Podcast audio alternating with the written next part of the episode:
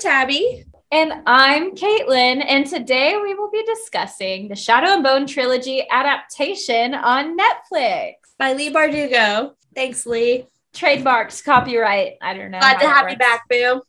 So last week, we discussed the Shadow and Bone trilogy by Leigh Bardugo, which was adapted into a TV show by Netflix, April 23rd, 2021. That's when it aired. It's a super freaking good TV show, guys. It is good. So effing good. Yeah.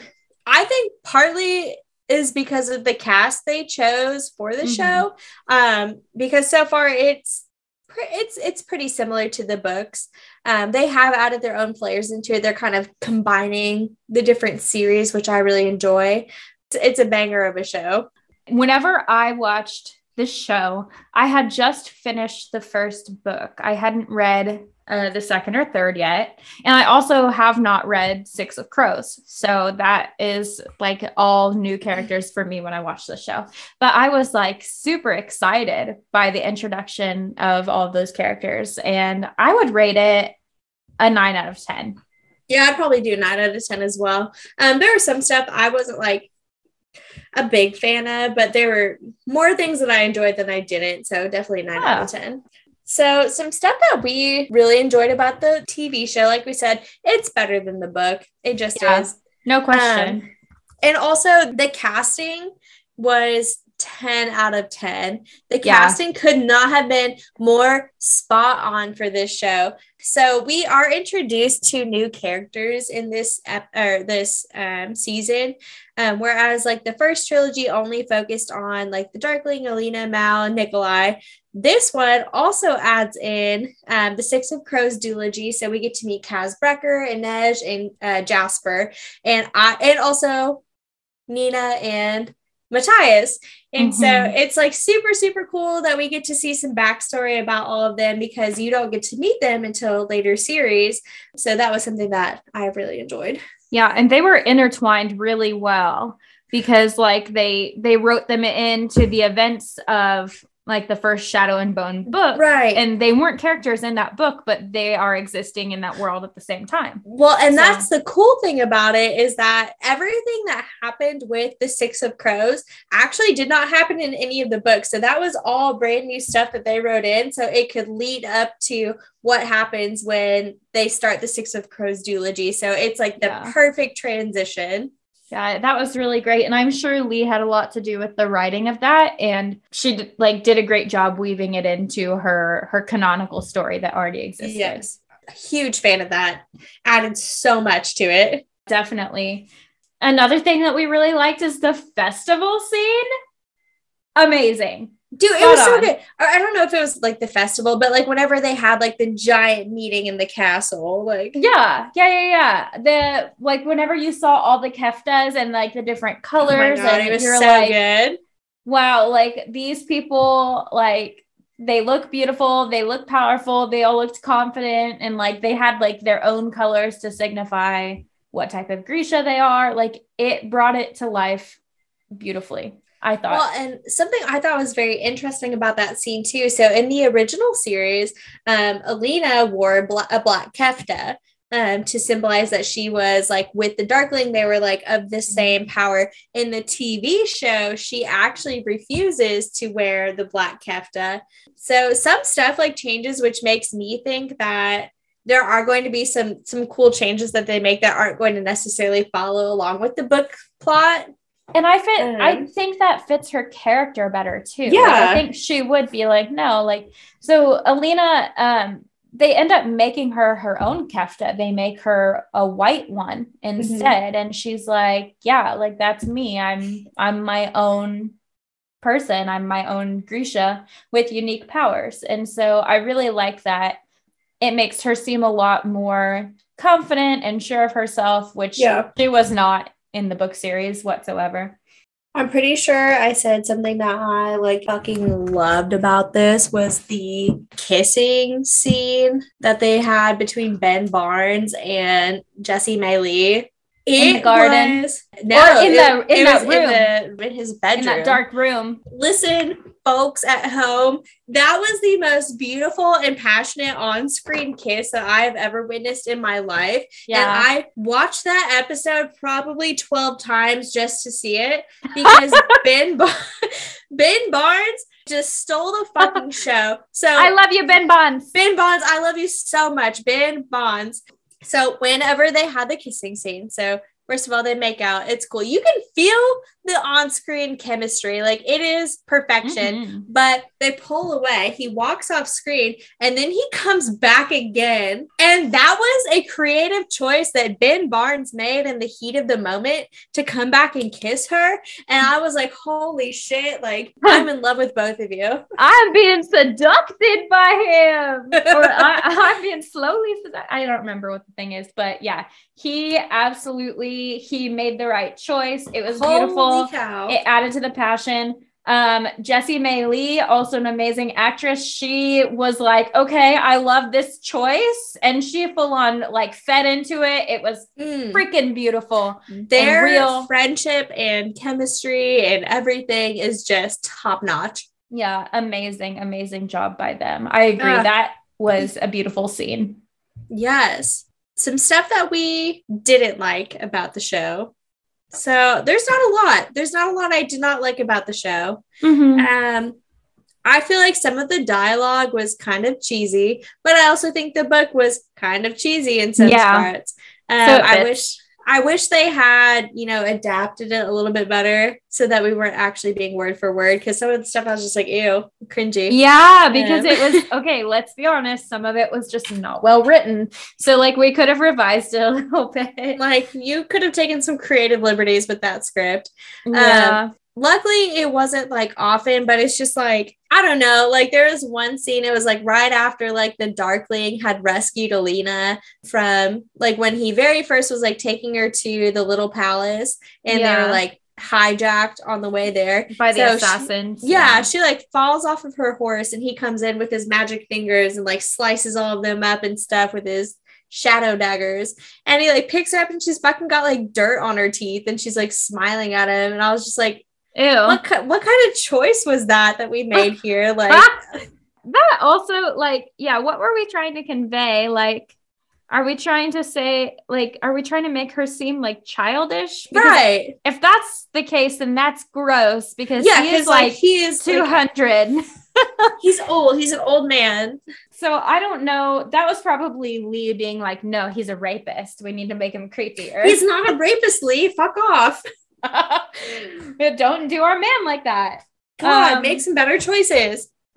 We also kind of feel like they cut off quite a bit of the bonding time between the Darkling and Alina, because Alina in the TV adaptation, she spends less time at the little palace and ends up cutting ties with the Darkling sooner, because like it follows the events of the entire first book basically.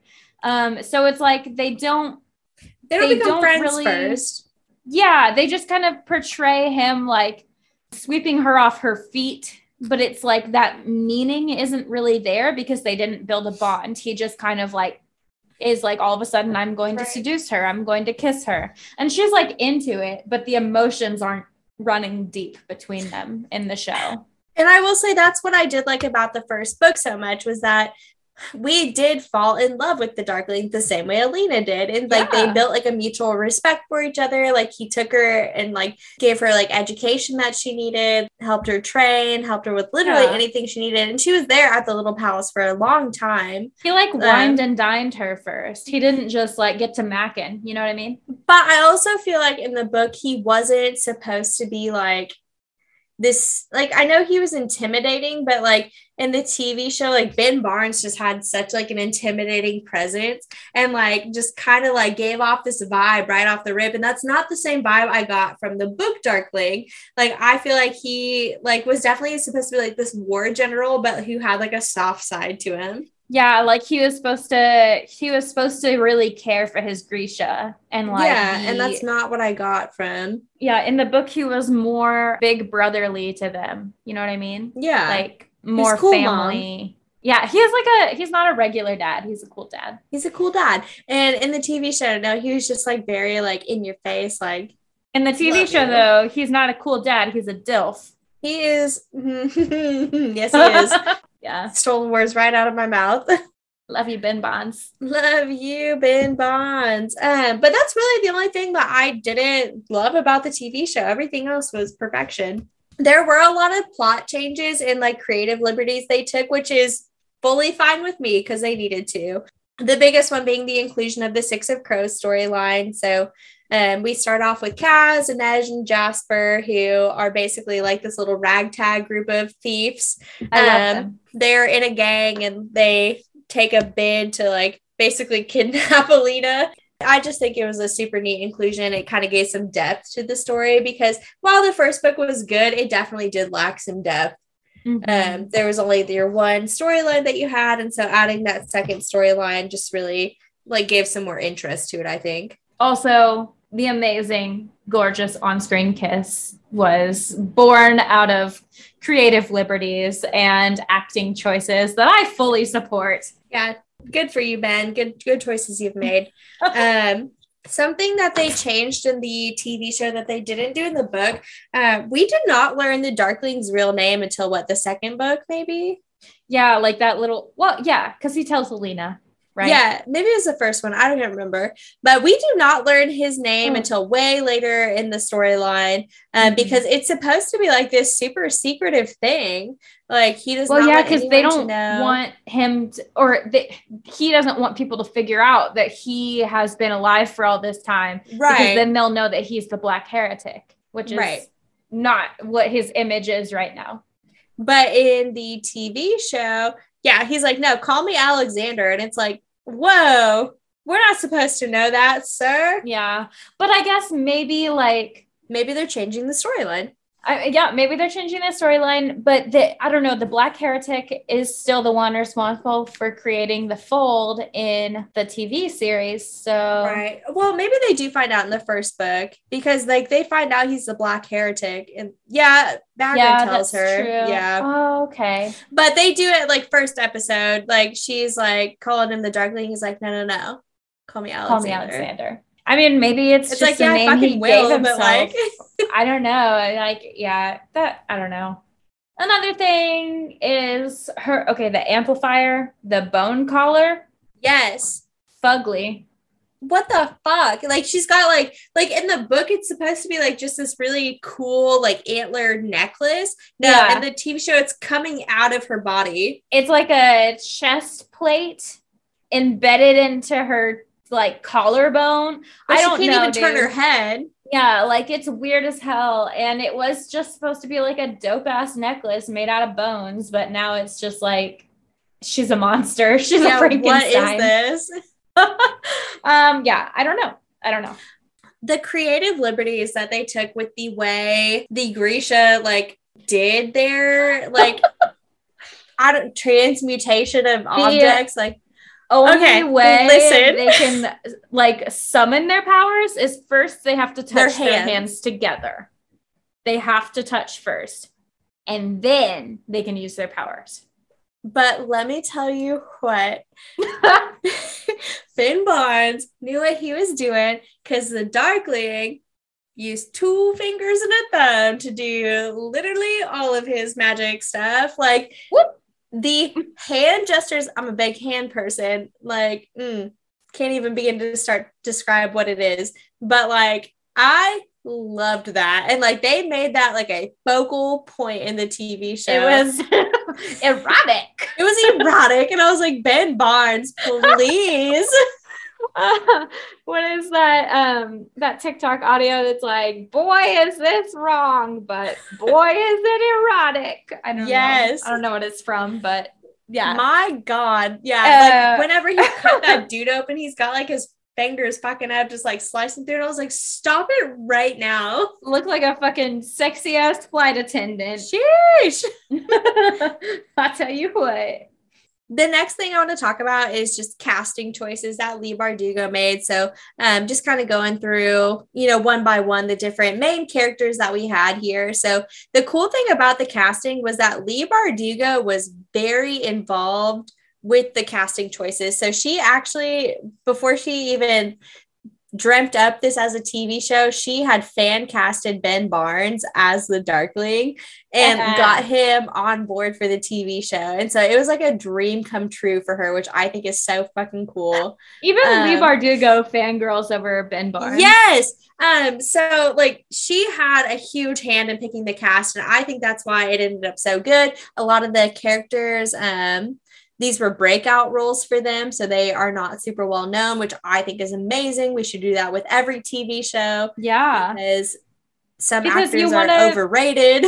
You want to pick the actor that fits the character. You don't want to just stunt cast people. Henry Cavill for everything. Oh my God. If one more of you motherfuckers cast Henry Cavill in anything as the love interest in anything, any tall, dark, handsome man. It's not always Henry Cavill. It's not. And is Henry Cavill an attractive person? Yeah. Does he belong as the love interest in literally every story? No. Y'all need to calm down. Henry Cavill has weird teeth and you need to fuck off. He's got that British smile and in it. And listen, guys, I'm not saying, but okay, he's old. He's older. He's kind of fucking creepy too. He is also a little bit as a person. Yeah, he's a little bit creepy. He is an old man who dates very young women, and that is the behavior of a predator. I'm just saying. Listen, I get age gaps, but he's dating 20-year-old women. Exclusively. That is barely I don't want to get into it, but it would be one thing if you fell in love with someone and there happened to be an age gap, but when it's literally every single person that you're dating, he's into younger women. Yeah. I don't like that. I don't appreciate that. Henry, if you're listening, cut it out. Henry, date me. I'm just kidding. No. I'm just kidding. I don't love you. I don't love you. Or your weird teeth. You're fine. You're fine. But guess what? You're not the fan cast choice for me. Have I figured out who it is yet? No, I haven't. But it's not Henry Cavill. But it's not you. Leave him alone, everybody. Just kidding. Don't come for him. We're just kidding about the age gap stuff. Yeah, Henry, don't sue us. But Ben Barnes was selected for the role of the Darkling. I think he could play literally anything he wanted to ever. When we were doing our fan casting for the ACOTAR TV show, Ben Barnes was up there for me for resand. Yeah. He's not the fit, but he could be. He's not exactly.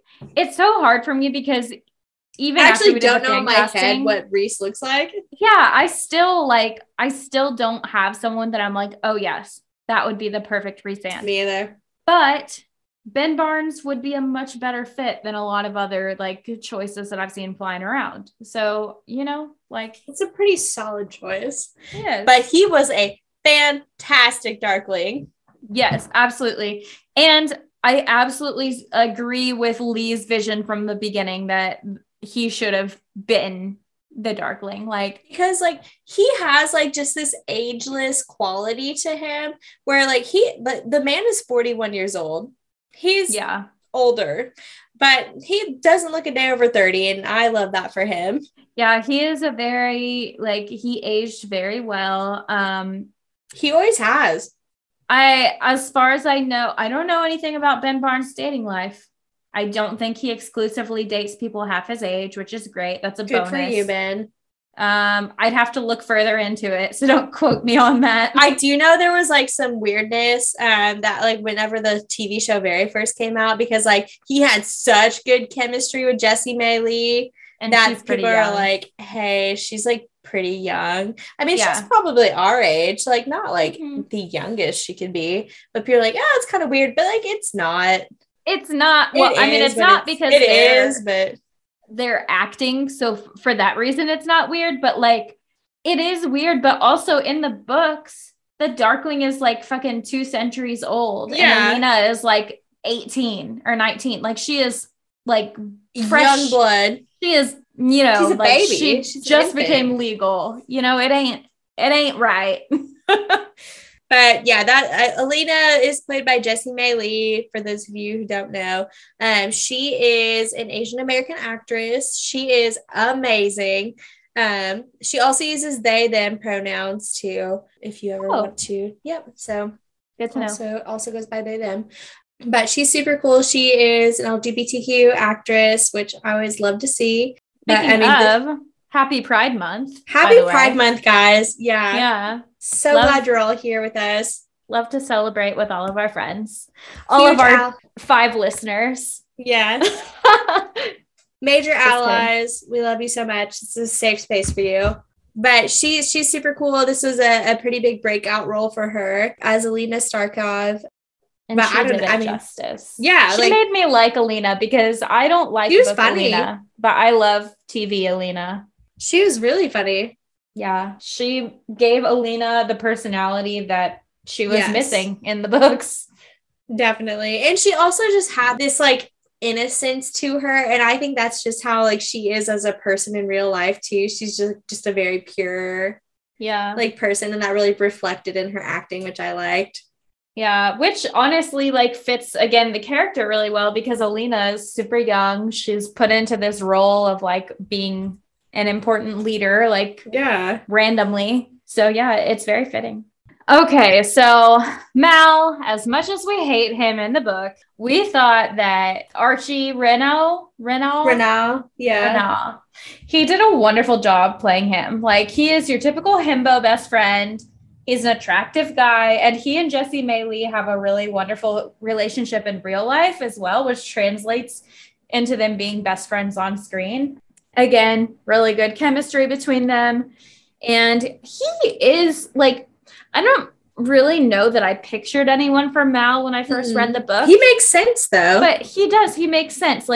Mal is supposed to be a good looking guy who gets the ladies. So that's Archie. He's a good looking dude, but he's also supposed to be a little bit shrimpy, you know? Yeah, he's not classically beautiful like Ben Barnes is, but he wasn't supposed to be. He was supposed to be rugged.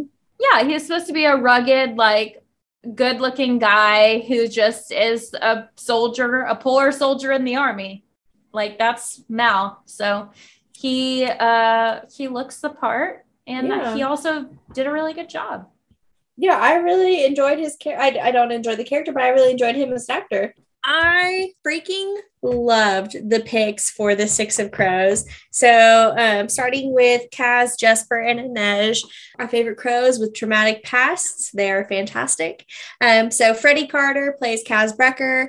Amita Suman, she plays Inej. And then Kit Young plays Jesper. I love Jesper. In the books, he's literally Kit Young. Kit Young is Jesper. Okay. I thought I didn't know anything about the character beforehand, but I thought they did an amazing job. All of them. They all they are exactly how I pictured the characters. It is so fucking crazy. I love that. Freddie Carter, who plays Kaz. So in the book, Kaz is supposed to be just this very tall, sharp-looking young man. So sharp facial features, slicked back hair, and that is Freddie Carter. And I thought that was so freaking cool. That's who I pictured. Yeah, his bone structure is immaculate. Yeah, he just has sharp features. And then Inej is just supposed to be this very beautiful. I think she was supposed to be more of Indian or Asian type descent, and that's what Amita Suman is. She's gorgeous, she's amazing, she's a badass. And then your comedic humor, which is Kit Young. They their characters are such a great addition to the story of the first book. And on top of that, they're best friends in real life. On social, we'll talk about social media here in a second, but they're all just such good friends, and I love that so much. That makes the show so much better. The chemistry. Everything is just perfect about the casting, like we said. Yes. Additionally, the characters of Matthias and Nina were added. I love them so much. I'm very interested in their storyline, so it did a good job of hooking me. Yeah, so Matthias is played by Callahan Skogman, and Nina is played by Danielle Galligan. And my God, if the chemistry between Ben Barnes and Jessie Mei Li was good, the chemistry between these two 5 times is phenomenal. Whenever they're like in the like, bed, hut, yeah, like cuddling for warmth, and they're I was like, fucking stop right now, make out right now. The one bed trope? Are you shitting? That's my dick? Favorite fucking trope. And enemies to lovers. Oh my God. I eat that shit up for breakfast. Yeah. Amazing. I, like I said, have not read Six of Crows yet, but I want to because of the portrayal of Matthias and Nina in the TV show. So, well, and same thing. Danielle and Callahan are such good friends in real life. Like they go visit each other in like their respective countries. Cause Callahan, is actually from the United States. He's from like Wisconsin or something. And like, you'd never guess that based off of his sick accent that he does for Matthias. Yeah. But yeah, they are just so freaking cute. I love them. I love all their friendships. I love that they love each other on their social media presence, which I wanted to talk about anyway. Like, first of all, if you want to follow any updates, they're all on Shadow and Bone, Netflix, on Instagram, but go follow the entire cast on Instagram because I did. And it was the best choice I've ever made because like I said, they're all just pals. I love like, that. Every so single fun. One of them. They all hang out together. Like, I mean, I'm glad that they're pals and stuff, but they must know that's great marketing for the show. Like, yes. Kudos to them. That's a great dynamic. I love that shit. I mean, I love, well, I have Instagram. That's basically like the only social media. That's it. That's all I use. Instagram and TikTok, I guess. But I don't really post usually, but keep a lookout. Tabby and I might make a TikTok account. And we're trying our best. We're kind of boomers. We'll see. Yeah, we're kind of boomers. We came into the TikTok scene a little late, you know what I'm saying? But yeah, I do love Instagram. I will probably go follow each and every one of them. Sarah, it's the best choice you'll ever make because their content, like every time I see them like posting pictures of the cool stuff they get up to and like all the different countries they're filming in, like it just fills my heart with joy. Yeah. Well, I love that. I love people having a good time in beautiful places.